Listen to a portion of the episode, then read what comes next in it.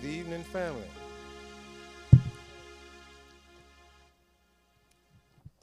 In the words of a man of faith, I believe God. Amen. Turn me up just a little. Go to the book of Genesis. This has been something that God has just continued to stir my heart about. And, you know, I know Pastor Phillip spent months teaching on it a couple of years ago, but I haven't been able to get away from it.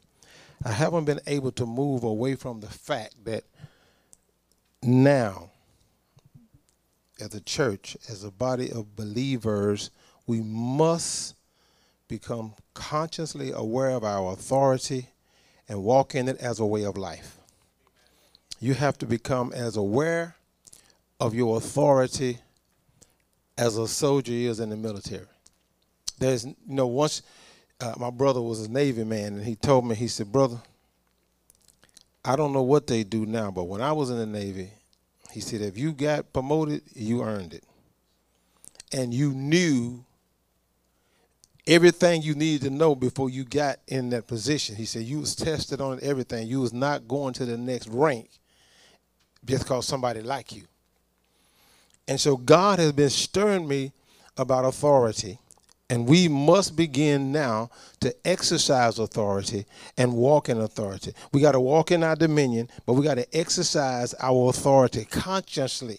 You know, when I'll just use a sergeant.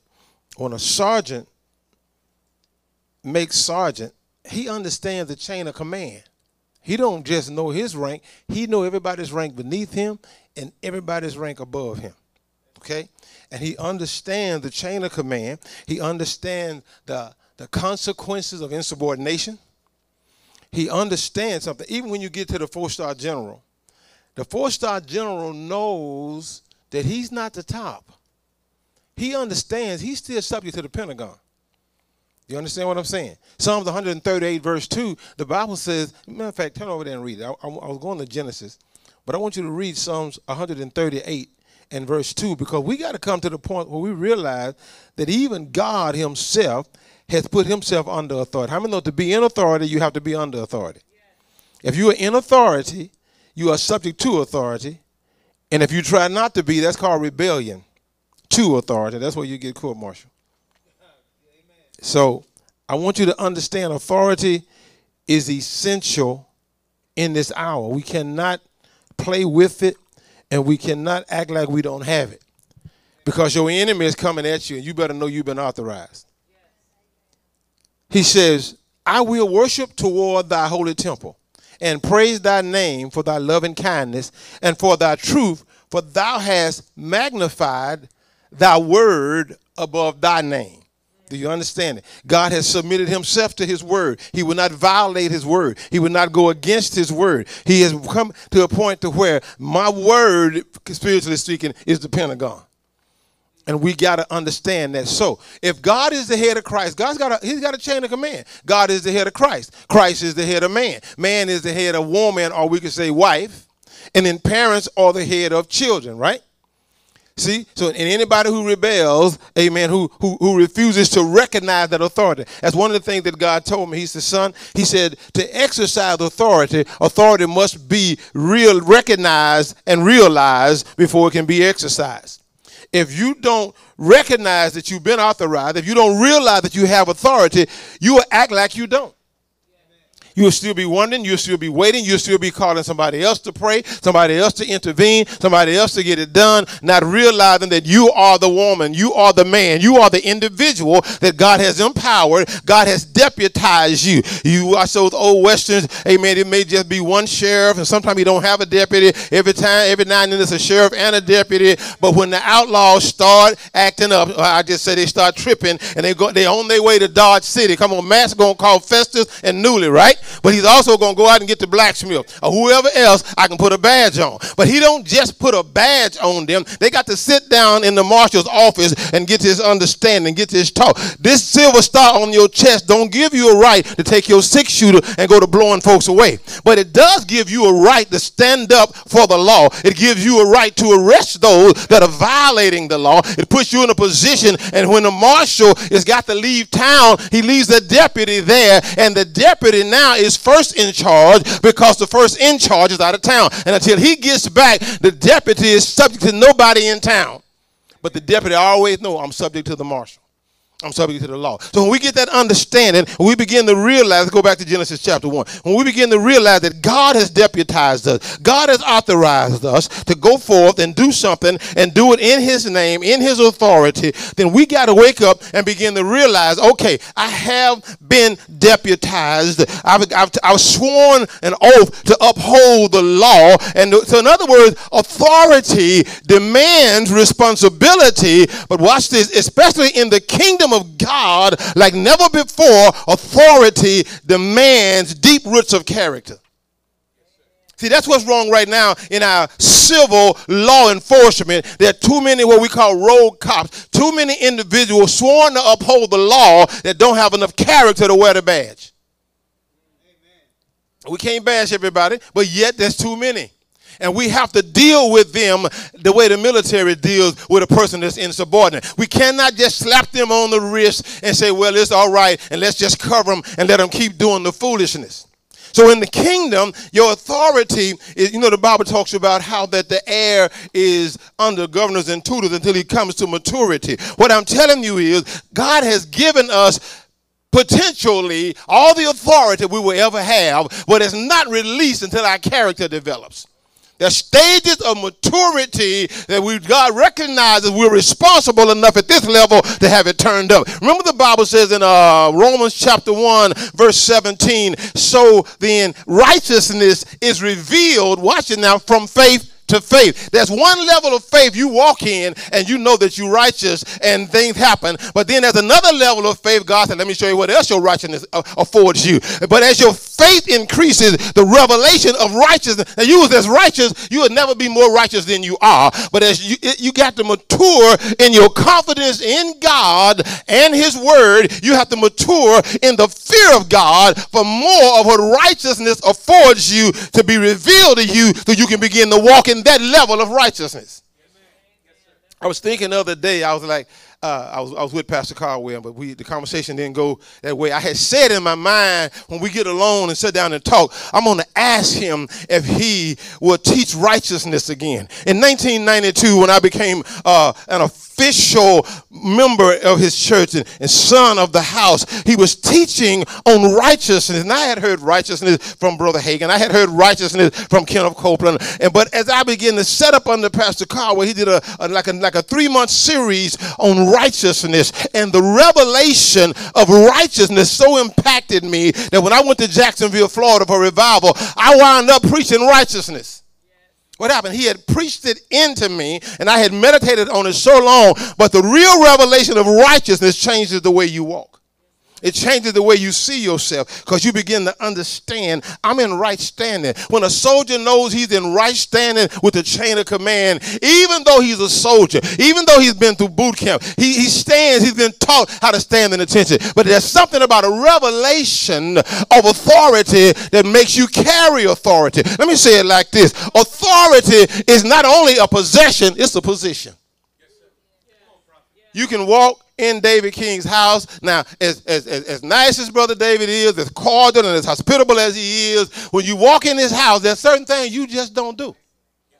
You just don't do. Why? Because you recognize, even though Brother David has said nothing, he's the authority. He don't just have authority in his house. He's the authority in his house. And you got to understand that God has put authority on you, and God has called you not only to have authority, but to be an authority. Genesis chapter 1, verse 26. And God, Elohim, that's the Godhead, said, let us, he's not talking about Michael and Gabriel, let us, the Godhead, Father, Son, Holy Ghost, Elohim, let us make man in our image, after our likeness, and let them have dominion. Now watch how he repeats himself. Over the fish of the sea and over the fowl of the air, and over the cattle, and over the earth, and over every creeping thing that creepeth up on the earth. So he's letting you see that your authority unfolds. Your authority continues to extend. It continues to expand. Now, that's the meeting that they had. The Godhead had a meeting. And once the meeting came to this conclusion, then they acted on it. So God, see, Elohim, created man in his own image. In the image of God created he him. Male and female created he them. So God has created the human race. Humanity is now created in the image of God. And then God blessed them. God endowed them. God empowered them by speaking to them. By, now, you know, when you get promotion, there is a formal, that's what I want to use, a formal ceremony. And how many know that ceremony is never done in the back room with just you and two other officials? It's done public so others can see the authority, the rank that's being conferred upon you, and that you're going to walk in and it's honor. So when God authorizes you, he don't hide from the devil to authorize you. He does it in the devil's face. God blessed them, and God said unto them, be fruitful. Now understand this. I want you to catch this from the beginning, that these are people in their spiritual state only. They do not have their physical body, because the soul and the spirit is joined. God is speaking to the spirit and the soul is attached. So the soul is hearing everything that God is saying to the spirit. God blessed them, and God said unto them, be fruitful. So God just spoke fruitfulness into their spirit, and it registered in their soul. Remember, I give you five components. Your soul is your mind, your will, your emotions, your imagination, and your intellect. So imagination, that imagery inside of you. See, God created you to function according to your inner image. That's why your soul is there when God speaks into your spirit. Remember, the original Hebrew language is pictograph. Every time God says a word, there's a picture attached to it. Yeah. What am I saying? When God speaks to you, instantly there's an image inside of you, and now you got to walk that inner image out. Be fruitful. Then he says, and. See, watch the conjunction. You're fruitful, and I want you to multiply. Watch the conjunction. And I want you to replenish the earth. Watch the conjunction. And subdue it, and have dominion over. So we saw have dominion over already in one verse, right? But now he's added fruitful, multiplication, replenishing, and subduing, subjugating, bringing under subjection to yourself, to it. And he says, and, in other words, and still have dominion over the fish of the sea, over the fowl of the air, over every living thing that moveth upon the earth. And then God said something awesome. Behold, I have given you every herb-bearing seed. Pastor Caldwell taught us there was a seeding seed which is upon the face of all the earth, and every tree in the which is the fruit of a tree yielding seed. To you it shall be for meat. Watch this now. And to every beast of the earth, and to every fowl of the air, and to everything that creepeth upon the earth, wherein there is life, I have given every green herb for meat. Wait a minute. Wait a minute. God just gave me the seed that produces the herb, that produces the meat. I'm in authority. Everything on the planet, I got the food chain. You're going to do what I say.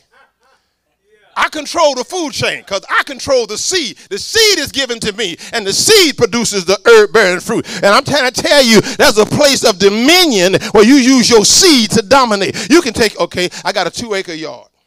My front yard is about 3/4 of an acre. So that means my backyard is a little over an acre, okay? So right now my backyard is filled with St. Augustine grass.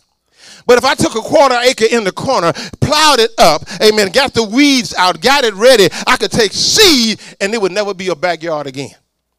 I can take that seed and make that a flower garden. I can take that seed and make that a vegetable garden. Do you understand? My seed would dominate that plot of ground. My seed will help me dominate the earth, subdue the earth, bring the earth under my subjection. My seed will help me, amen, replenish the earth. You got to understand, your seed empowers you to dominate. Why? Because you've been authorized to use the seed. Okay, watch this, watch this, watch this. We got some other places to go, but I want you to flow with me to go to chapter 2. Keep in mind, when God said all of this, man was just a spirit that had a soul. Because he's in the image and likeness of God, right? So God has just put multiplication in your spirit. God just put fruitfulness in your spirit. God just put dominion in your spirit. He just put the expectation to subdue in your spirit. Not only the expectation, but the responsibility to execute. He's put it in your spirit and authorized you spiritually to utilize it, because that's what you are. I'm trying to tell you, all of your fruitfulness comes out of your spirit. All of your multiplying expansion comes out of your spirit. All of the dominion that you're going to ever take is going to come out of your spirit. Everything that you're going to subdue, you got to first subdue it and recognize in your spirit that you are responsible to dominate, and you are equipped. You have been endowed with power to dominate, but you got to know it in your spirit. And the church today has been stuck at the letter, and their mind says you have it, but spiritually they can't see how to do it, so they're scratching their head wondering, when, Lord? One day you're going to give us dominion. No, no, no.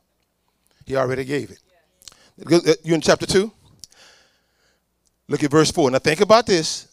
Peter said, one day with the Lord there's 1,000 years, 1,000 years there's a day, right? So using Peter's analogy, let's say man has now been in God for 2 days. He has been marinating in God for 2 days, but not only marinating, but he's been observing God, functioning as God in God's domain.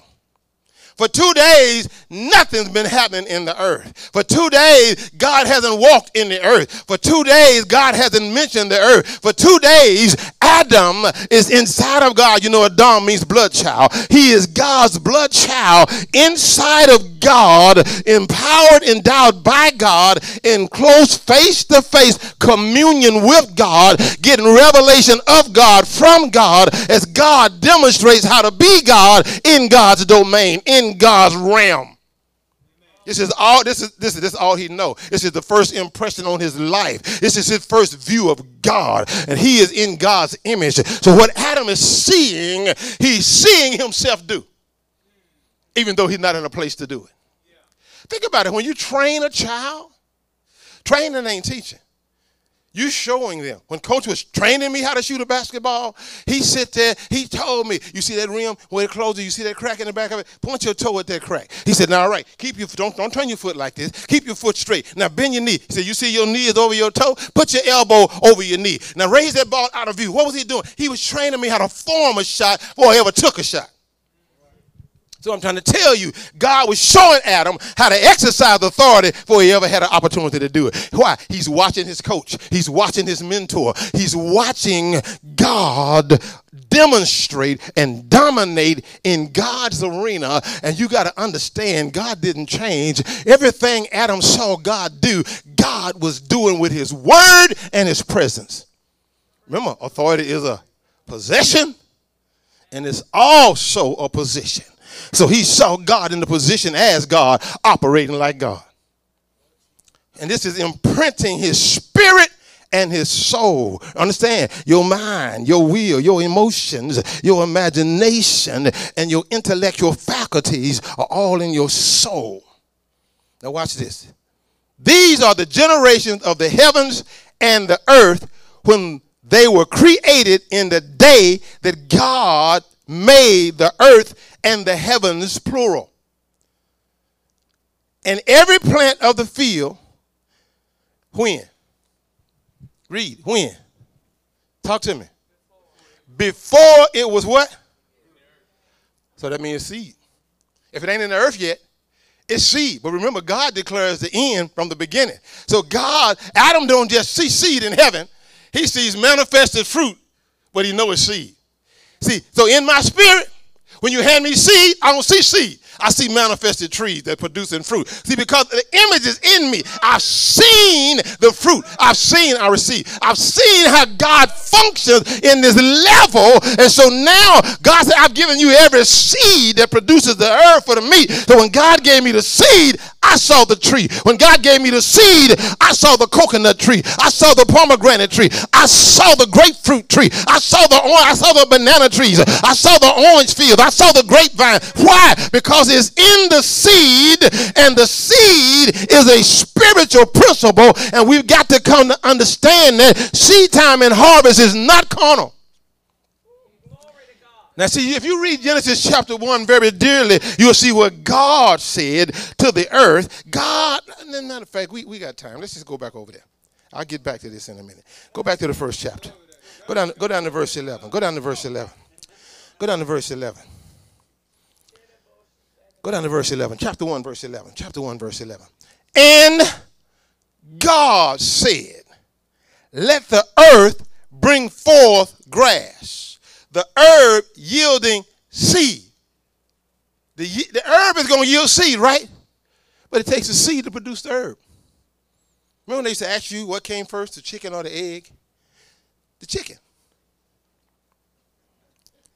Think about it. God didn't bring Adam an egg to name. He brought him a chicken. Watch this, watch this, watch this. And the fruit tree yielding fruit after his kind. Brother James, here, in my truck, look under my armrest and bring me a towel. Now watch this, watch this, watch this. Whose seed is where?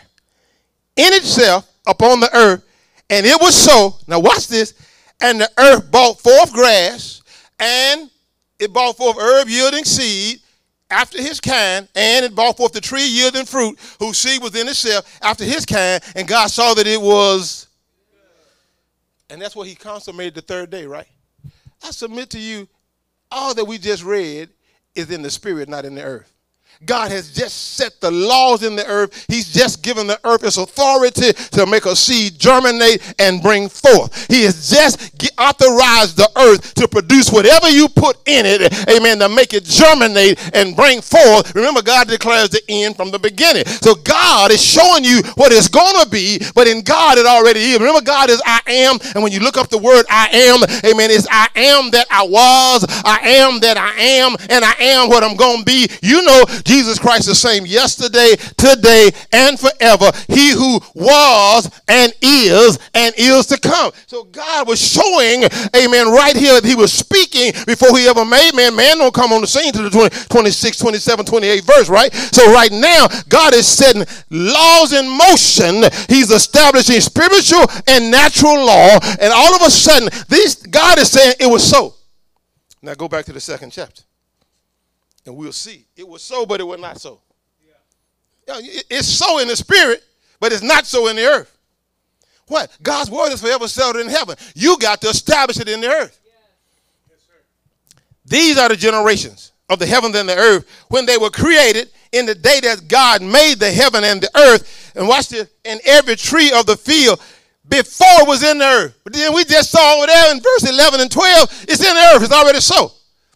It's in the earth because God said it's going to be in the earth. And when God speaks, he speaks the end from the beginning. So God called a thing to be not as though it were. So when God said it was so, that means the law is established and cannot be broken.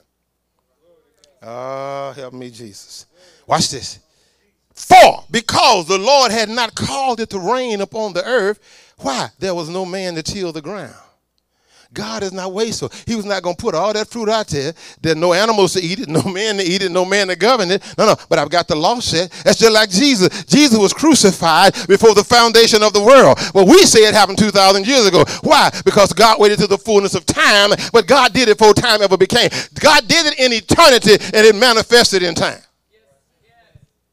There went up a mist from the earth and watered the whole face of the ground. And the Lord God formed man of the dust of the ground and breathed into his nostrils the breath, the ruach, the spirit. That spirit that's been in God for these last 2 days, God is now breathing, releasing it into this physical body that he has created with his word, that he has formed with his word, that he has taken the existing particles of the dust of the ground. Do you understand? If somebody take a smartphone right now, so y'all won't think I'm just tripping. Somebody got a smartphone, Google how much gold is in the human body right quick and shout it out. Google how much gold is in the human body. When God formed you from the dust of the earth, he didn't just use clay. He didn't just use dirt. He used the dust of the ground. I submit to you, we in Little Rock, Arkansas, and some of us got dust from New Orleans on our car.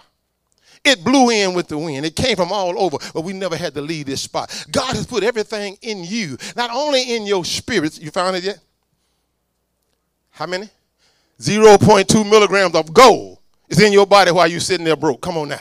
Go. It's in your body while you're sitting there wanting to get some gold. I'm telling you, God has put the stuff you need on the inside of you, and you got to learn how to get it out. You got to learn how to go into your spirit, man, and make your earth, your body, produce. Thank you, Jesus. Watch this now. And man became a living soul. Now, sages say this means man became another speaking spirit. I submit to you, some of us speak too fast. Watch this. Man has become a living soul, an animated, vibrant, functioning being with a, he's a spirit. He has these faculties. Now he has a body, an earth suit. Now he's leaving the heavens, coming into the earth with the revelation of the heavens in his spirit, knowing how to operate in the earth, because let thy will be done in earth. What? As it is in heaven. He's seen how it is in heaven. So Adam is not at a loss. When he hit this planet, he ain't challenged. I know what to do. When Adam looks out and see barren stuff, he don't see barren because he got an inner image. I see trees that produce fruit once a month. I see crystal clear rivers. Why? Because that's where I've been. That's all I've ever seen. That's all I've ever known. That's the image inside of me. And now I'm about to get an opportunity to bring it out of me. But because he's a spirit, he ain't functioning in his emotions. Watch this. Watch this. I got to go back. This electronic Bible wants to go ahead of me. Now, verse 8. And the Lord God, now he's already formed man, right? Man now has his body, right? Man now has a trichotomy. Man now has his three components. And the Lord God, did you notice? Everywhere else it was God. Now it went from being Elohim to Yahweh Elohim or Jehovah Elohim, meaning covenant family God. I'm not just God creator. Now I'm God that's in covenant with my man, that's my blood child. So now it's a family thing. God planted a garden eastward in Eden. Do you think he used a tractor? He's still using his words, showing this man how to operate in authority as a way of life. What's inside of you that you see and you need it outside of you, you speak it out with an authoritative command and you bring it forth. He planted a garden eastward in Eden, and there he put the man whom he had formed, and out of the ground the Lord God made to grow every tree. Now let me back up and say it like this. He made to grow every seed that he planted. The tree wasn't in the ground until God planted the garden. Until you plant the garden, there is no garden, right? So once you plant the garden, the seed is in the ground, and the ground has got a process given to it in Genesis chapter 1, verse 11, to make your seed become an herb-bearing fruit. So God now is showing man in his domain how to operate in dominion, how to make the seed subject to you to produce your authority, your dominating place, your place of subjection, bringing the earth subject to you. It went from being barren, it went from being covered, amen, with more to now is filled with seed, but now the seed must grow. And do you notice the terminology? God made it grow. An officer that's apprehending a criminal makes him come subject. And God said, I want you to dominate. I want you to subdue. So God now is making the earth respond to the seed he put in it. We plant seeds in wine. Whining, oh Lord, I don't know my seed. Maybe it ain't gonna produce. Shut your mouth.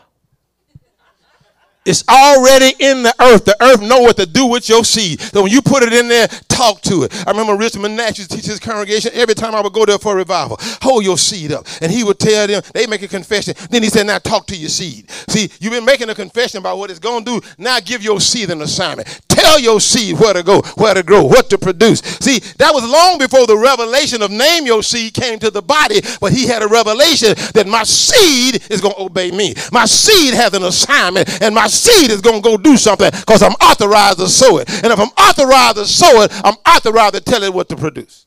Praise God. Think about it. You name your children, they come subject to you. You ain't subject to them. Well, I don't know about some of y'all. But anyway, most parents Remember when God brought everything that he made to Adam to see what Adam would call it? So when God made a giraffe, I submit to you, it was not animated. Adam wasn't animated till God breathed the breath of life in him.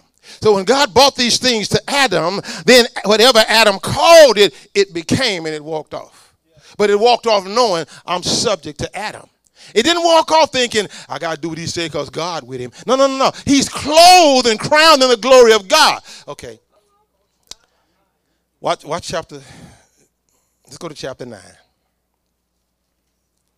I'm just trying to show you that authority is the, let me say it like this.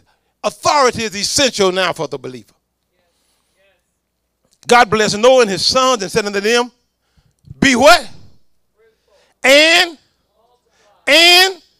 you heard that before, haven't you? Adam has fallen. And somewhere we think Adam lost his authority.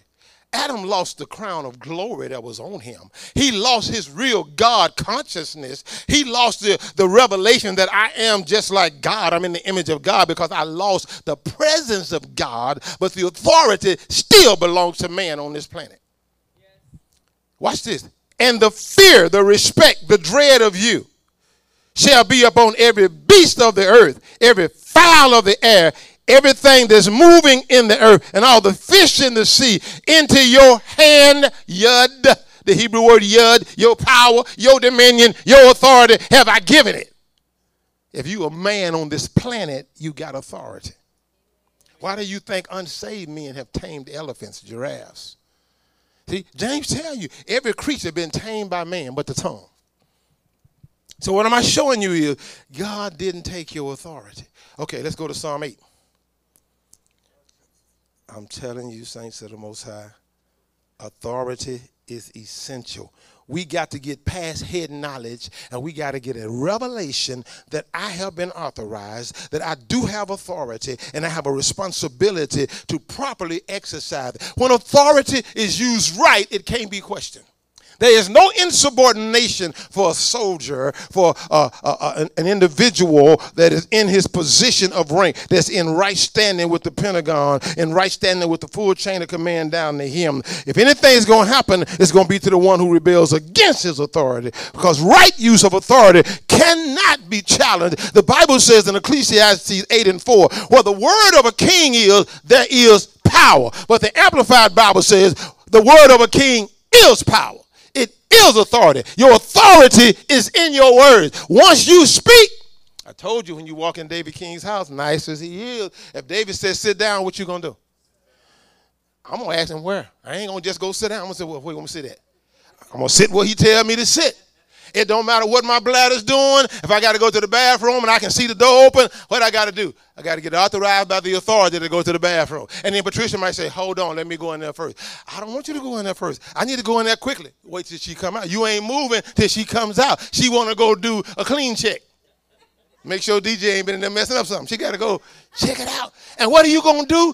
If you got to squirm, I'm trying to tell you, when you recognize authority, you realize what it is, you submit yourself willfully. And anything who tries to rise up against authority then begins to realize I got to deal with an authority. Yeah. Yeah. That's where we haven't come with the devil. When the devil try to rise up against you, you don't back up. That's your time to say, no, you didn't. Psalm 8, go down to verse 3. When I consider thy heavens, the work of thy fingers, the moon and the stars, which thou hast ordained, what is man? What is this Adam that you've created, that you are mindful of him? God's mind stays on you. God's mind is full of you. And what's this? And the Son of Man that you visited him. Now, don't look at that word visited and think about he come to see you. Think about he superintends. He oversees him. What is this man, this Son of Man, that you superintend his life? See, God wants to stay intricately involved in every aspect of your life. That's why I said soldiers understand the chain of command. You ain't got captains just running out here doing stuff. They don't recognize, they acknowledge nobody. No, no, it's a chain of command. And that's what makes it work. We say teamwork makes the dream work. Long as I stay in right standing, long as I stay in submission, I'm in authority. When I get out of submission to authority, I lose my position of authority. Thou made him a little lower than God. Now, you know, it said angel, that's Elohim. But thou hast made him a little lower than God. Watch this. You have crowned him with glory and honor. This crown does not sit on your head. This crown encircles you. It encompasses you. That's what Adam had in the beginning. He was fully clothed in the glory of God. He said, you have crowned him. Remember when Moses had a couple of million people to deal with, and this Jethro said, boy, you're going to wear yourself and the people out. Moses goes to God. God said, call for 70 elders. I'm going to place some of your honor upon them. I'm going to take the honor that's on you and put it upon them. And guess what's going to happen? I'm going to do it before the congregation. And now they're not going to run to Moses with everything. They're going to run to those who now are wearing his honor. And because they got Moses' this honor, they're going to honor thee just like those that would honor Moses. So God has crowned us with his honor. Y'all didn't catch that one right there. Creation is going to now respond to you like it responds to God. I mean, you understand that, and you stand in the name of Jesus. You will stand with the confidence that the word of God in my mouth is as powerful as it was in Jesus' mouth. Because Jesus said, I do nothing but what I see the Father do. I say nothing but what I hear the Father say. And when I walk like Jesus and I stand in his name, every word out of my mouth is a word from God. And guess what? Jeremiah, I hasten my word. I watch over my word. I watch for my word to bring it to pass. So when you release my word, I'm releasing angels. When you release my word, I'm releasing an anointing. When you release my word, heaven is backing it up. We got to learn to walk in authority on purpose. Get conscious of your dominion. Folks, I'm going to put your armor on every day. That's what military soldiers do. They put their uniform on every day. I sleep in mine. Don't take it off. Once you put it on, wear it. Don't keep taking it off, putting it on. You might get caught between getting dressed. Watch this. This is what I brought you here for. Verse 6 is why I brought you to this particular chapter. Now you crowned him with your glory. You made him to have.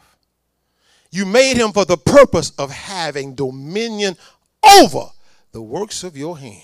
You have put everything under his feet. We don't see all things under our feet, do we? But it's under our feet. Notice what I said. We don't see it. I mean, we don't perceive it. We don't recognize it. See, we think some things are under our feet. I submit to you, amen, before coming to Faith Builders Church, there was a time in your life when you heard somewhere that you had the power to cast out demons, but you didn't realize you had power to stop storms. You didn't realize that everything, but see, Jesus is your pattern. Jesus was asleep. They awoke him in Mark chapter 4 about verse 35 and said, Master, carest thou not that we perish? And Jesus walked out. The wind was so awesome. The Bible uses the word gidomai, beat. Beat is the Greek word gidomai. It means to pick up and tossed like a ball. It was tossing waves over into the boat. The waves weren't hitting against the boat. They were being tossed into the boat. The boat was now full. That means when they woke him up, he woke up standing in water. He woke up wading in water.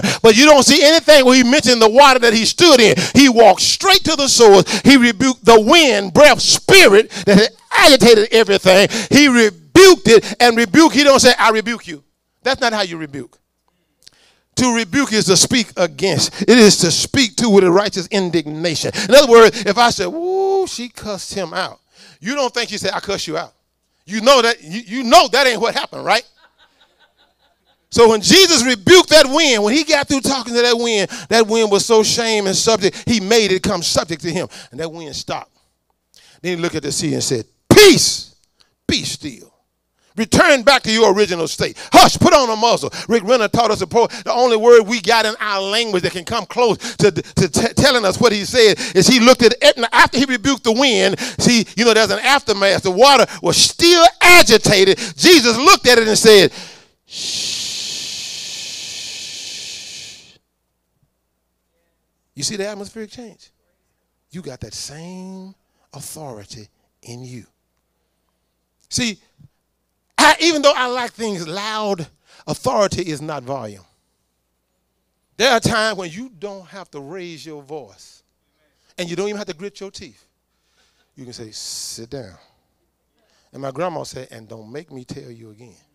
And that tone of voice, You can look in the fire in her eyes and know, I ain't messing with grandma today.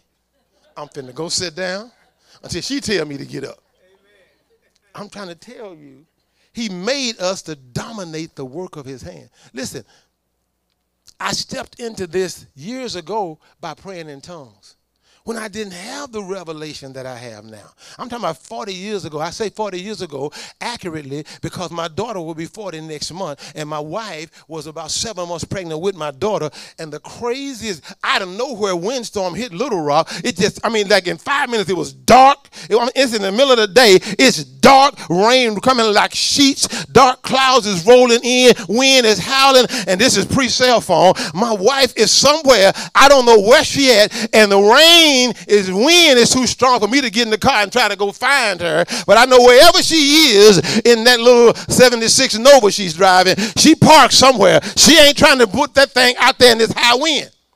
So I'm praying in tongues. I'm on the porch. We stayed at 18 Games. That place was torn down a few years ago, but I was on that porch walking back and forth praying in the Holy Ghost, and my mind is open. See, I'm waiting for God to talk to me. I had learned that to put my antenna up from Dad Hagan. So I'm walking. I'm praying in the Holy Ghost because I know I'm praying the will of God. And all of a sudden, it rose up in me and said, speak to that storm and stop it. And without even thinking, I said, you foul storm, in the name of Jesus, I command you to stop. Every dark cloud, roll away. Sun, breakthrough. Wind, stop in Jesus' name. 5 minutes. It just rolled away like it had never been there. All the rain started. It didn't drizzle. The rain just quit. The clouds were gone. The sun broke forth. And my wife was 2 blocks from home, paralyzed in the rain. Couldn't move. And she turned the corner and said, I couldn't even see out my windshield. That was my first encounter with dealing with wind and wave. Now, since then, I've had so many. I was in New London, Connecticut when Gloria came through, Hurricane Gloria in the 80s. And all of a sudden, the pastor came and said, what you going to do? I said, what you mean what I'm going to do? I'm going to preach tonight. He said, well, ain't you heard? I said, heard what? I said, I don't watch the news when I'm preaching. He said, there's a hurricane out there. You know, when you're in Connecticut, you're right on the ocean. I said, where's the hurricane at? He said, well, it's in the ocean. They said it's coming in. I said, what direction is it? He told me. I turned around and I said, Gloria, in the name of Jesus, I command you to stay at sea. Don't come in. I said, tell the saints we have in church. 3 days I kept preaching. And every night they would come to church saying, we don't understand this, Pastor. They say Gloria just sitting out there spinning. They said they know she's going to come in, but she's just hovering out in the coast. Gloria was bound by words of authority. You got to understand something. Gloria could not come in because I told Gloria, you are not coming in while I'm here. Now, Friday night at midnight, I had to leave to go to New Rochelle, New York to preach the next day. And so I said, Pastor, I think it's cooler to travel at night, so we leaving tonight. I got to New Rochelle. From New London, Connecticut to New Rochelle, New York, it's about 2.5 hours. And so I got to New Rochelle. I called the pastor to tell him we had a safe arrival. He said, good, you left at midnight. I said, why? He said, Gloria blew the window panes out the parsonage that you stayed in at 2 o'clock this morning. I said, Pastor, that's your fault. He said, why you mean it's my fault? I said, that's your parsonage. That's your church. I said, if Gloria couldn't come in your church while I was there, why did you let her come in after I left? You know what the difference was? He had never heard authority talk. He thought, that's my father working, and all I can do is buckle down, get in the storm shelter. That's how the average person thinks, saved or unsaved. They don't realize you've been authorized to deal with adverse weather that's threatening you. You can't just go make it stop raining when you want to. But when things are adverse and they're attacking your well-being, they're attacking your quality of life. Sister Jeannie Caldwell tells us the story when they were down in Florida in one of Pastor's relatives' cottage, and they were sitting there, and the man came over the radio and was telling all the barges to do their best to get off the water because, you know, they call it a water spout. And Sister Gina called it a tornado on the water. And she said, all of a sudden, listen to this. You know, she called Pastor Hap. She said, Hap, listen to this. And when he said that, he told that thing, I command you to stop, go back out to sea. He said in about 15 minutes, they came on the radio and said, well, it's safe passage now. It stopped and just went on back out to sea. Nobody knows that was a man of God on shore that told it what to do. They just think, strange weather pattern. No. Somebody on the planet recognized they had authority and they utilized it. Watch this. And it saved a whole lot of people. My son used to say, when God saved me, he saved a whole lot of people. Amen. And so you don't know, when you exercise your authority, you deliver a whole lot of people that would have been in harm's way, in the path of destruction. I was in St. Philip, Barbados. Let's go to Boston first. I was in Boston, Massachusetts when Hurricane David came through. And they took me to a store. They have a store called Mo Black. Mo Black is like a Sam's Hole Club. Okay? And so we had went to the store and saw how close it looked to Sam's. And then when they announced the hurricane 2 days, he said, now let me take you back to Mo Black. Now I had just saw this store 2 days ago. Every shelf is filled. We walk in Mo Black. It looked like a ghost town. I said, what happened? He said, they heard there's a hurricane coming. And she said, let's drive through the city. Windows were boarded up. She said, so what are you going to do? I said, we're going to have a revival.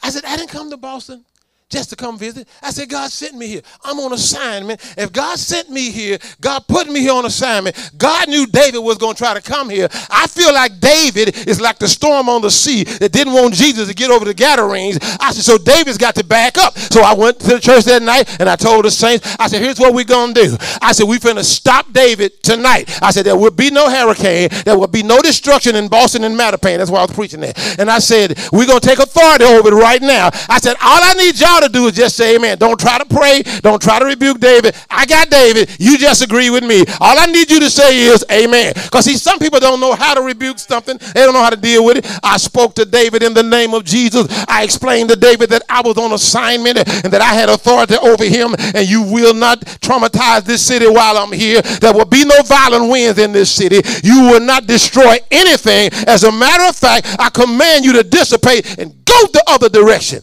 And the next day on the news, David made a turn. David didn't just make a turn. David ran into an officer that made him detour. See, and I'm trying to tell you, you have got authority more than over demon spirits, because demons are behind adverse weather. And you can deal with it when you recognize you authorized to do it. And I can tell you the truth. I didn't have to do what I did that night. I just wanted that body to stay sober-minded. And I wanted to see them with a fact that agreement and authority could stop even a hurricane. It so impacted them that the revival went 18 days. They wouldn't close it down. They wanted me to stay 21. I said, I can't do it. I'm already booked. The man has already authorized, advertised dearly, and I can't waste his money. I said, I got to go. He said, well, can you come back in 6 months? And I went to Boston every year for 6 months at a time, every 6 months, twice a year for about 7 years in a row, because they had saw the power of God demonstrated in a way they wasn't aware of, and they wanted me and Jesse back in that city teaching in the daytime, preaching at night, because they were saved since the 50s, and now they're learning, I got authority I didn't know I had. And that's what I'm telling you. He has put everything under your, let me take another place. I was in New London, Connecticut, walking down Montauk Avenue. Had my cousin with me. And I'm standing in that little parsonage. And I told John, I said, John, this little place is too tight. I said, I need to breathe. I said, let's just go walk. I said, I took my clothes to the cleaners. I said, so about just a little 2-mile loop and we can be back. He said, okay. So we go out, we walk, and the first mile we prayed in tongues. I said, I'm just getting out, get some fresh air. We praying in tongues. Then he gave me a test. So we started praising the Lord. He gave a testimony. We praising the Lord. Soon as we turn on Montauk Avenue, there's this big husky dog. He mad at somebody. I mean, this dog is growling. He running toward us, teeth, gum. And so normally, see, I'm from the country. Normally, I just take my belt off and roll it up to the buckle, and I beat a dog to death. I got on suspenders today. I ain't got on no belt. And this dog is coming at a high rate of speed. I did not have a thought. In my spirit, I had a mini vision. And I just followed my spirit. This dog is coming. He brought me here to that back wall. He coming. I got down like this, got eye level. I said, dog, in the name of Jesus Christ, I curse you. And I command you to stop and turn around. He went, and just looked at me for a while. And he just turned and walked off. I turned to look for my cousin. I said, John, look at 2 blocks up the street. Talking about an armor bearer. He done ran off and left the man of God. I said, cuz, why you leave me? He said, that dog looked like he was vicious. And I said, he ain't getting but one of us. It ain't going to be me. That's why I don't have no armor bearers today. I just wear my own armor. I'm not worried with it. No. The boy told me, he said, that dog looked bad, man. I said, he ain't getting but one of us. And it ain't going to be me. And he ran off and left the man of God. Left me there to deal with that dog. This is the dog. I don't know whose dog it was. I don't know where it came from. But saints, I'm telling you, there was no fear. The only thought I had was to respond to the mini vision in my spirit. Years later, I was at home. My son was playing with a little guy we call Fat Man. So I'm pulling up to the car. I'll never forget. I was driving a little Plymouth Scamp. And I turned the corner, and I saw this black Doberman and I'm looking at my son and this dog. I'm like, he don't even hear the dog coming. I almost messed up the gear shift in the car. I threw the thing in park. I'm getting out the car, putting it in park. And I did the same thing. I got between him and that dog. Now, this time I didn't have no vision. I just had a righteous indignation, like, you coming to bite my child? And I did the same thing. I said, dog, stop in the name of Jesus. I command you to stop now and turn around. And it was like something hit him. He went, ooh. He turned quick, like, I don't know if the angel slapped him or what. But he turned, and he looked back at me like, what you do? And went on back down the street. Okay, I was in Pine Bluff, Arkansas. And I told the testimony, right? 3 years later, Prophet Willie Edwards and a couple of guys were out street witnessing. And Willie said, I couldn't run when I was in the streets. He said, that's why I was so tough. I ain't run from nothing. He said, here come this big old dog. He said, this dog is running. He said, all the guys are scattered and left me with the dog. He said, I already know I don't run fast if I do run. He said, but I thought about your testimony. He said, I did the same thing. He said, I don't know why. He said, I got down and looked at that dog. And I said, dog, in the name of Jesus Christ and another, I bind you. He said, that dog just stopped and looked at him. Turned around and left. All the other guys are gone. He said, hey, boys, come on back. He said, where the dog at? What happened? Your authority, it takes, oh, man, let me tell you. The Greek word exousia for authority, it means jurisdiction. God just told you over all the earth. You got jurisdiction. I know that's a popular teaching, and I've never agreed with it. If you don't have land in Colorado, you don't have authority in Colorado. Over all the earth, child of God. You got authority in Africa. You got authority in Guatemala. You got authority in Jamaica. Wherever there's earth, you got authority. And we got to harness it and begin to walk in it. Now watch this. The same preachers that tell us we don't have authority in an area unless we have land there will tell us when something devastating is going on the East Coast, pray for the saints on the East Coast. Why? Why? If I don't have no authority, what am I praying for? No. You got authority and you can speak. And I'm telling you, okay, now let's go to Matthew. I'm not giving you new scriptures. I'm just trying to get you to take a second look at them. Matthew 28, verse 18. I'm telling you, God been just burning this in my spirit. Become conscious of your authority. Even, we got to get aware of the fact that we got authority in the economic arena. Yeah. And when you start putting a demand, you know, every time I get to thinking about this, God shows me Dr. Leroy Thompson. almost 30 years ago, when the revelation of money cometh came to Leroy, Leroy did not have wealth. Leroy had a lot of seed in the ground. I had been in service with Leroy. I knew who he was. I had been in service with him when he had sold $20,000, $10,000, $12,000. But he was believing God for a harvest. But when God gave him the revelation of money cometh to me now. Now, he taught us that it's coming to the body of Christ. But when he spoke it, he said money cometh to me now. It was years before he started talking about the body of Christ. But before he ever spoke it, money started coming to him. When God gave him the revelation of it, money started coming to him. Now, you know me. I'm like, God, is that in the word? Can you show me that in the word? I know I just told you to go to Matthew, but let me read Matthew, then we'll go to Kings. Matthew 28, 18. Jesus said, came and spake unto them, saying, all power. Amplified says, he said, all authority to rule is given unto me in heaven and in earth. Now you take it. Go ye. See, he gave it to you. He authorized us. Now go to Kings. I'm going to show you something. When I'm asking God, I think it's still healthy to ask God. I don't care who the man of God is. If he come up with something you ain't heard, ask God, Lord, is that scripture? Because, you know, we do have folk that mutate, you know. Think about it. Now look at the body of Christ. We got folk that mutate. I don't care what you say. There are people who in the body of Christ who started right. Paul said, you did run well. Who did hinder you? And folk get off. And Paul said, follow me how? As I follow Christ. So when Dr. Thompson came out with that, I said, God, is that in the word? 2 Kings chapter 12. When Brother Leroy, Pastor Caldwell had him at our church, the first time he ever came, and I wasn't trying to push myself forward. I went to Pastor Caldwell. I said, God showed me this. And I ain't never heard Leroy teach this scripture. He said, go show it to him. So I introduced myself to him, and I gave him this verse. And he said a few months later, he said, I done wrote the book and got the manifestation, but I never saw this verse until the man showed it to me. Verse 4, Jehoash said to the priest, all the money of the dedicated thing that is brought into the house of the Lord, even the money of everyone that passes the account, the money that every man is set at, and all the money that what? Money cometh. It was another. He said, and so what I'm telling you is, if money will come, everything God created has ears, right? He created trees. Trees create paper. We make paper into money. Money's got ears. You got seed in the ground. You got a harvest out there. You can speak to your harvest and command it to come to you, and angels will get involved. Matthew 13 that tells you, verse 39, that the angels are the reapers in the latter days. If they'll help us to win the lost, they help us to get the money to disciple and train the lost. We got to open our mouth and speak. Your harvest is out there. Man, I've been giving. I don't know what's going on. Look like my money ain't going to never come. Well, you know, I feel like the Hebrew boys. If it don't come, I'm going to believe God anyway. That was not the Hebrew boys' attitude, you know. Y'all looking at me like, go to Daniel. Daniel 3. But that's what I heard. Well, see, that's how you ought to read for yourself.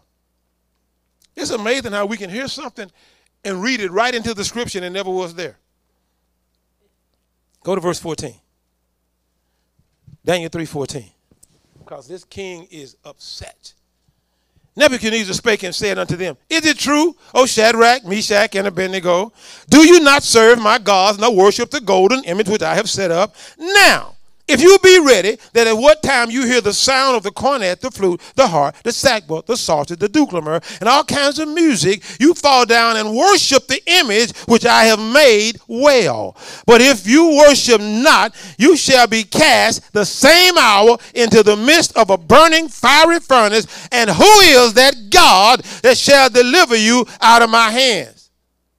Watch this. Shadrach, Meshach, and Abednego answered and said to the king, Nebuchadnezzar, we are not careful. We're not full of care. We ain't traumatized. We're not mesmerized. We don't have to call a huddle. We don't have nothing to discuss. You know why? They knew their God. They that do know their God shall be what? Strong and do what? Exploits. Now watch this. Watch their answer.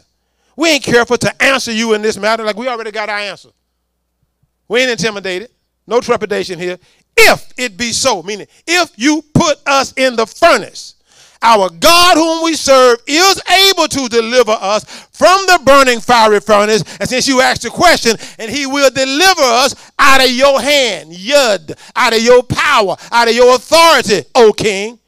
But if not, if you do not put us in the furnace, if you put us in there, God going to get us out. If you don't put us in there, O king, being known unto you, we not going to serve your God, and we not going to worship the image that you set up. In other words, we're not compromising it. You can't buy us out to make yourself look good. Put us in there, God going to embarrass you because he's going to get us out. Don't put us in there, we're going to embarrass you because we're not going to bow. Amen. Praise God. See, they standing in authority right here. Yes. They just let the king. See, you thought the king was the top. No. That's another king. And these boys were ambassadors for that king. And so they told the earthly king, I'm going to let you know that the kingdom of God rules in the kingdom of men. Because if you put me in that furnace, God going to get me out. If he's able to deliver me out of your hand, you can't do nothing to me. So if you don't put me in the furnace, we ain't compromising with you. We're not bowing down. We're not going to burn. So he got angry. Put him in there, and we know the story, don't. They didn't bow. They didn't burn. When it's been preached for years, whether God deliver me or not, he able. That is no way. You can't read that if you understand the English language. You can't read that into that scripture.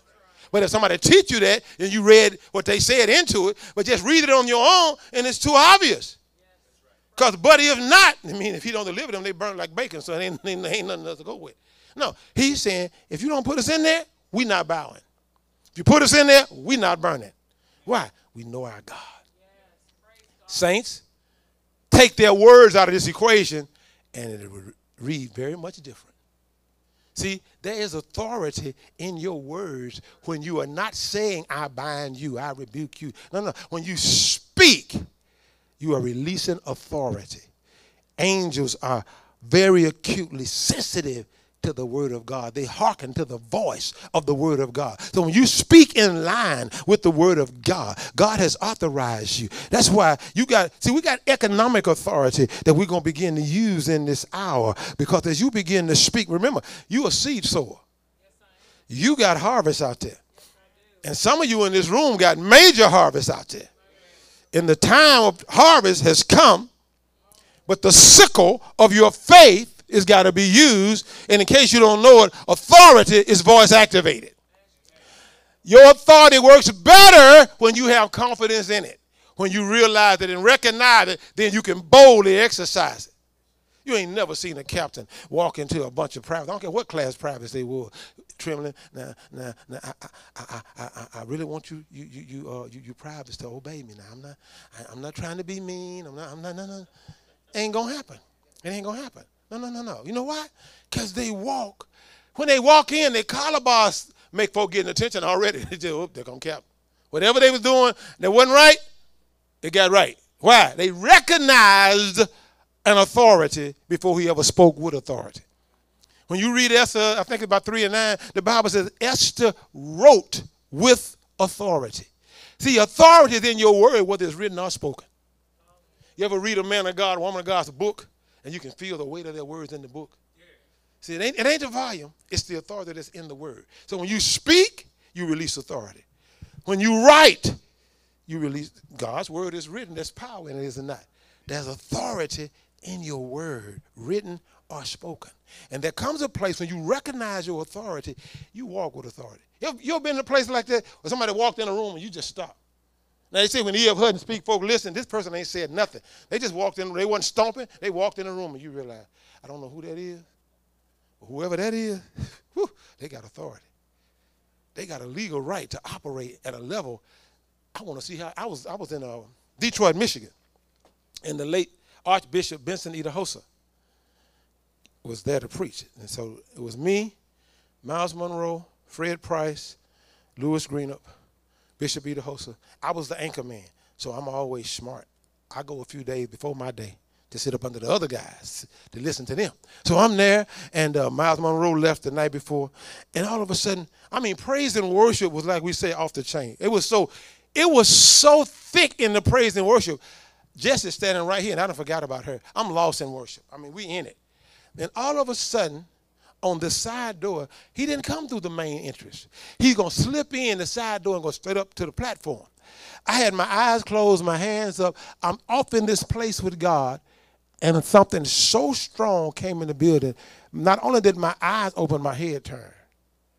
And when Archbishop walked through that door, a whole nother level of atmospheric currency came into that place. I had never witnessed a man carrying a mantle like that. He walked into a deep-seated worship and changed the atmosphere and took it up. It was like all of a sudden, all the music stopped and heads just turned to the door. The door didn't crack. He was going to slip in and slip up, but because of what he wore, that authority he walked in. And that night, he moved in such an anointing. You know, I hate to talk about apostolic anointing because that starts getting folks into a squirrel. But he walked into such a power. That was a young lady came. An archbishop would anoint you. They bought him a little oil bottle. He threw it and said, bring me some oil. They had to bring him a basin. He put his whole hand in there. And they told us the day before. They called him Papa. They said, Papa is preaching Saturday. Wear something you can wash and wear. Do not, because, you know, I like to dress. Don't you wear no nice suit in here, sir. He said, because Papa is going to anoint you. And if Papa anoints you, your suit going to be oily. So, you know, I wore a cotton shirt and some slacks. Sure enough, we went across the stage. Bishop is anointing folk. This one lady come in like an evening gown. I mean, the thing looked like sequins. He just, I'm talking about took the, he did her twice. Just anointed her. She fell back. He did it again. She fell out, and he put his foot right in her stomach and began to pray. And he was explaining why he put his foot in the stomach, because God didn't say lay your feet on nobody. He's going through all of this. She out like a sheep. Boy, when she came out under that power and saw that dress, ooh, she's upset. And she goes to the pastor, and she said, go talk to Papa. By this time, he's gotten dry. She's sitting there. She's ranting how much this dress cost. When she got through, Papa said these words. Holy Spirit says, hang it in the basement, and walked off. Hang it in the basement. You ain't going to get my dress clean? This is a $500 dress. You ain't. He walked off. My last night of the crusade, she asked the pastor, could she testify? And she told her attitude, how angry she was. She said, but the man you call Papa told me to hang my dress in the, he said, my basement, I don't use it. It's just an empty basement, and it don't even smell that good. She said, but when I got home that night, I was complaining, and God said, what did the apostle say? She said, Lord, he told me to hang my dress in the basement. He said, hang it in the basement. She said, and then the Holy Spirit said, hang it in the basement. So I did. And she said, I forgot about it until this morning. And she had the dress with her. You couldn't find an oil spot on the dress nowhere. The dress did not smell like the basement, and it didn't smell like oil. Now, does that make sense?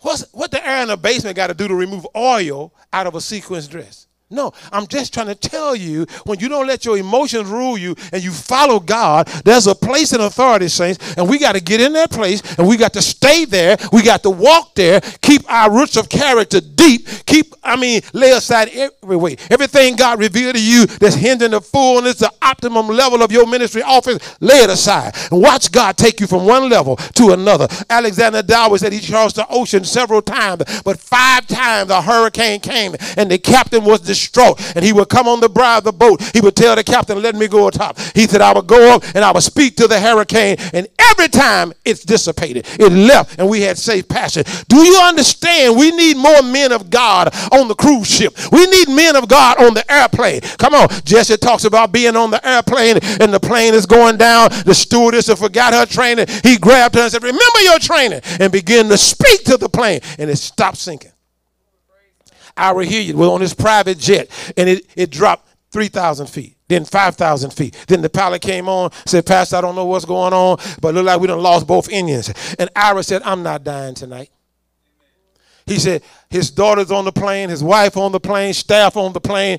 He said, I stood up and said, all right, angels, whatever it takes for you to do, get up under the wings of this plane and carry this plane to a safe landing. And he began to speak the word of God. No weapon formed against me shall prosper. Every tongue that rises against me in judgment, I shall condemn it. This is my heritage of the servant of the Lord. So devil, shut your lying mouth. I'm not crashing. My plane will not be destroyed. We are not going down. This plane will fly. I'm going to Houston on this plane tonight in the name of Jesus. Get your hands off of my plane. And all of a sudden, the pilot came back on and said, I don't know what happened. Both engines just came back on.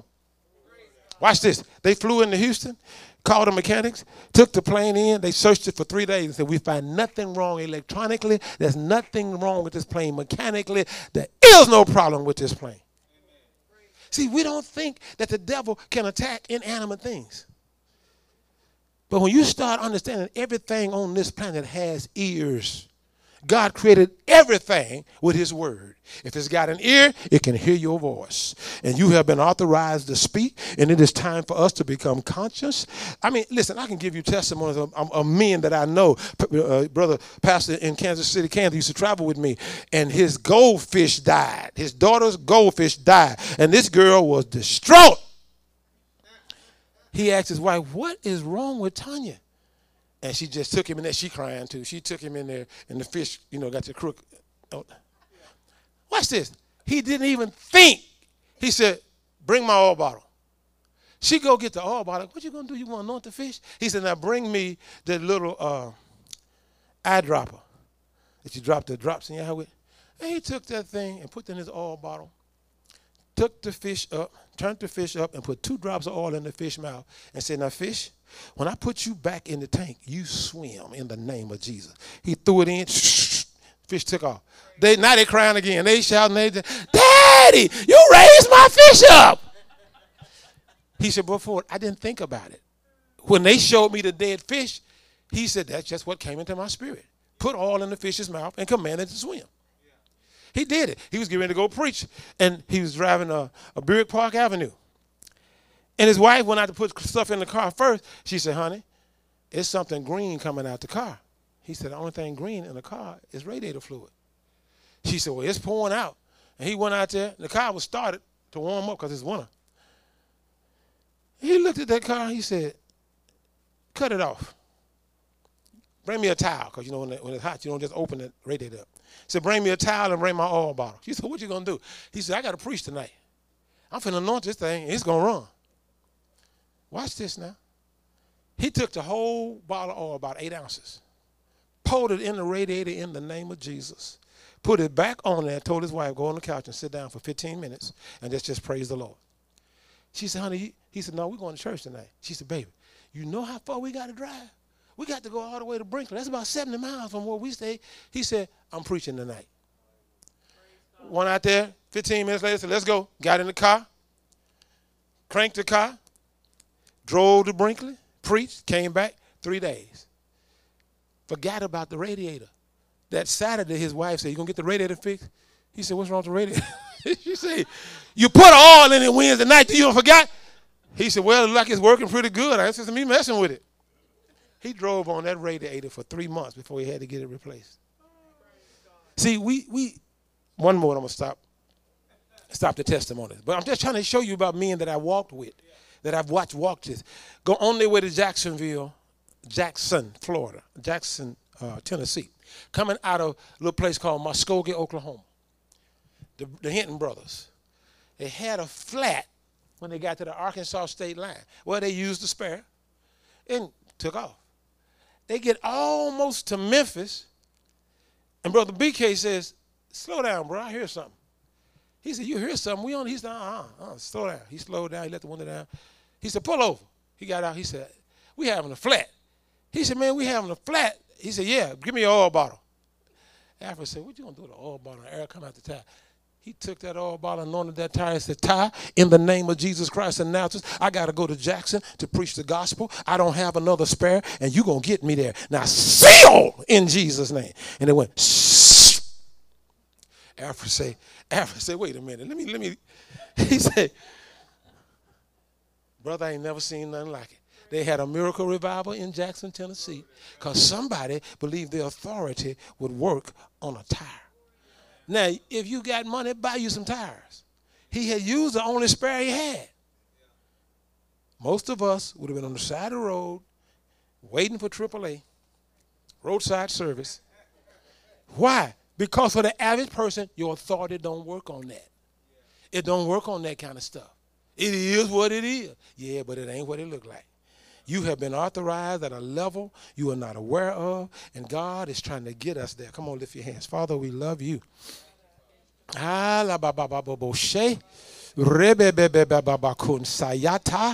Ondele mahaya orobobo shiake roba bababarie sikandoro babahaya. Father, we thank you for the revelation of authority. Thank you for bringing us into the awareness of the authority that Jesus has given us. Help us to understand the depths of our authority. Help us to realize that we are deputies. We've been deputized and authorized. Help us to recognize and realize our authority and begin to utilize it in the name of Jesus in a more proficient way. Help us to live like this, ever conscious that we have authority, that we have dominion over demon spirits, over adversity, over adverse situations and circumstances. In crucial issues, we can utilize our authority, God. Oh God, help us to realize it in the name of Jesus Christ. Glory to God. And think about Jesus walking on the water. Just came out of prayer. His men on the boat, and he's walking on the water to go to him. Peter says, Lord, if that be you, bid me to come. Jesus says, come. That authorized him to walk on water. He got out the boat. Watch this. Wind blowing, billows roaring, waves dashing. In other words, when he was in the boat, he was more afraid of Jesus walking on the water than he was of the storm. In the boat, they had no fear of the storm. He got out the boat, authorized to walk on the water. And the Bible clearly says he walked on the water for the purpose of going to Jesus. But on his journey, he began to pay attention to the wind. He began to notice, no, in other words, he got distracted by circumstances that he had already defeated. He got distracted by a situation he had already dominated. You were already walking on the water in the midst of all this. Nothing changed, saints, but his focus. Refocus. Get your focus back. Get back consciously aware of what God has said. And when he says it, let that settle it in you and realize when he told me this, all this other stuff was going on. It didn't stop me from starting. It ain't going to stop me from finishing. You got to make a decision. Thank you for authorization, Lord. I praise you for being authorized. Never traumatized, because I recognize I have been authorized. Therefore, I willfully exercise my authority over the powers of darkness and everything that they stir up. Everything that rises against me is subject to my authority in the name of Jesus.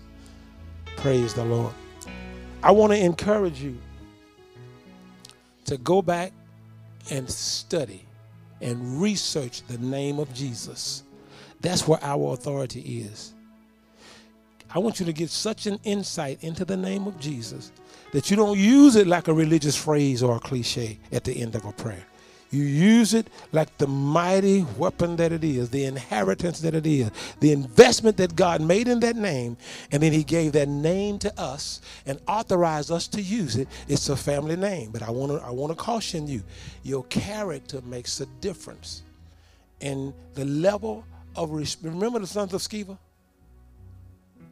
He said, Jesus I know, and Paul I know, but I don't recognize you. Satan should recognize you. Number one, if you're born again, you are righteous. And when you understand you are righteous, then you live holy, because holiness is the lifestyle of the righteous.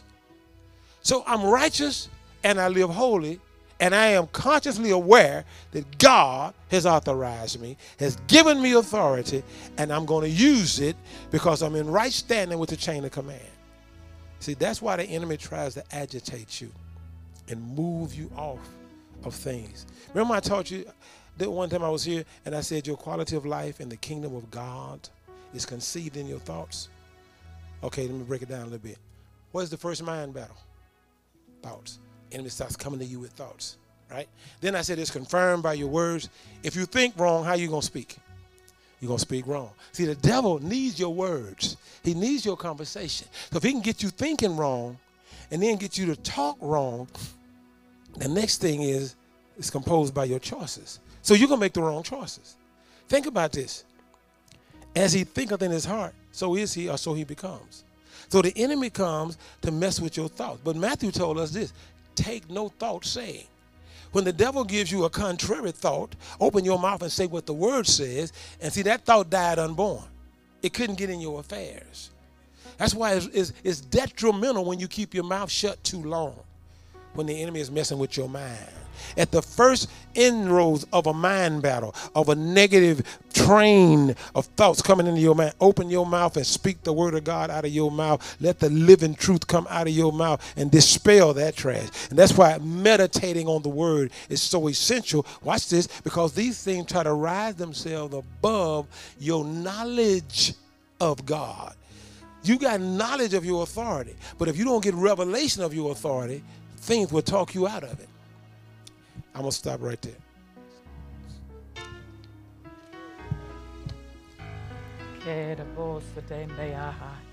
Praise God. Praise God. Say this out of your mouth. I take my place. I take my position. I receive the revelation of authority in Jesus' name. Praise the Lord. Stand with me to your feet. I've received. Thank you for your obedience, sir. Hallelujah. We're honored. Thank you so much. Hallelujah. I want to just release our faith. Give me this. As we sow this into Reality of the Gospel Ministries, we join our covenant faith for debt freedom, Father, and we exercise our authority in our seed, dominating the needs and the situations that we have in our own lives, Father, by bringing forth multiplication in Jesus' name. Hallelujah. As I receive the seed, I come into agreement with the prayer that you prayed over me. And I thank you now because it's their seed that you will multiply. Yes. And cause their harvest to come back to them 100-fold. Even as they sown it into our ministry to aid us in the debt cancellation process, I receive the manifestation thereof. And I pray that same manifestation upon them as they go forward. Thing that they purchased, they will purchase it paid for. In Jesus' name, no struggle. They will walk in economic dominion, economic authority. In Jesus' name, praise God, praise God. Hallelujah. The Lord has His plans and His purposes. And we're honored to be a part of them. We didn't sing any of the songs that we had prepared to sing or the direction, but God knew what He had for us tonight. Amen. And so I encourage you, exercise your authority over the seed that you've sown into this. And if from this point on, make sure that you continue to put that authoritative demand upon your harvest, because what God is doing in our lives, the blessing is necessary to fulfill the assignment that God has for us. Hallelujah. For you to gain that and continue operating in that authority, and we're specifically in this situation where your finances are concerned. Hallelujah. It's for the plan and purpose of God. Amen. Praise God. Let's declare the vision of our church. The vision of this church is to build people's faith and to frame their world by the Word of God. You and I will always be world changers. God bless you. Thank you for joining us for this message. We would love to hear from you. If you have a prayer request or want to share how this message has helped you, send us an email at main@buildfaith.net. This message and many more materials are available to you free of charge, can be found at buildfaith.net or at any of our location media stores. As always, keep the switch of faith turned on and build your faith and frame your world by the Word of God.